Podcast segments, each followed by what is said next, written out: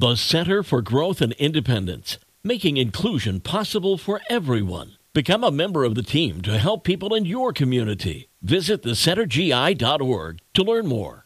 It's the best mix in the morning show, 98.3 The Coast with Beauty and the Beast. A great song to kind of go into our happy headline about Elvis today. It's all thanks to United Federal Credit Union. We get you.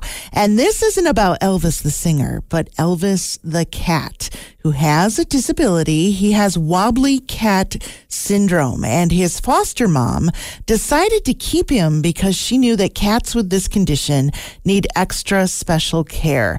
Elvis's mom continues to foster kittens. She has done it for years and she says she's fostered over a hundred and she takes in anywhere between 8 and 12 at a time sometimes.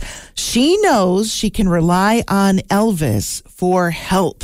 She says that even though Elvis has a hard time walking, he does not have a hard time loving on all these kittens that come in. He's very insistent on grooming them and especially cleaning their ears. He holds the kittens still with his front paws until he's all done uh, washing them. So he also socializes and plays with the kittens and gets them ready to be adopted out to their forever homes. It's going to prove that everything and everyone has special abilities and gifts no matter what appears to be a disability.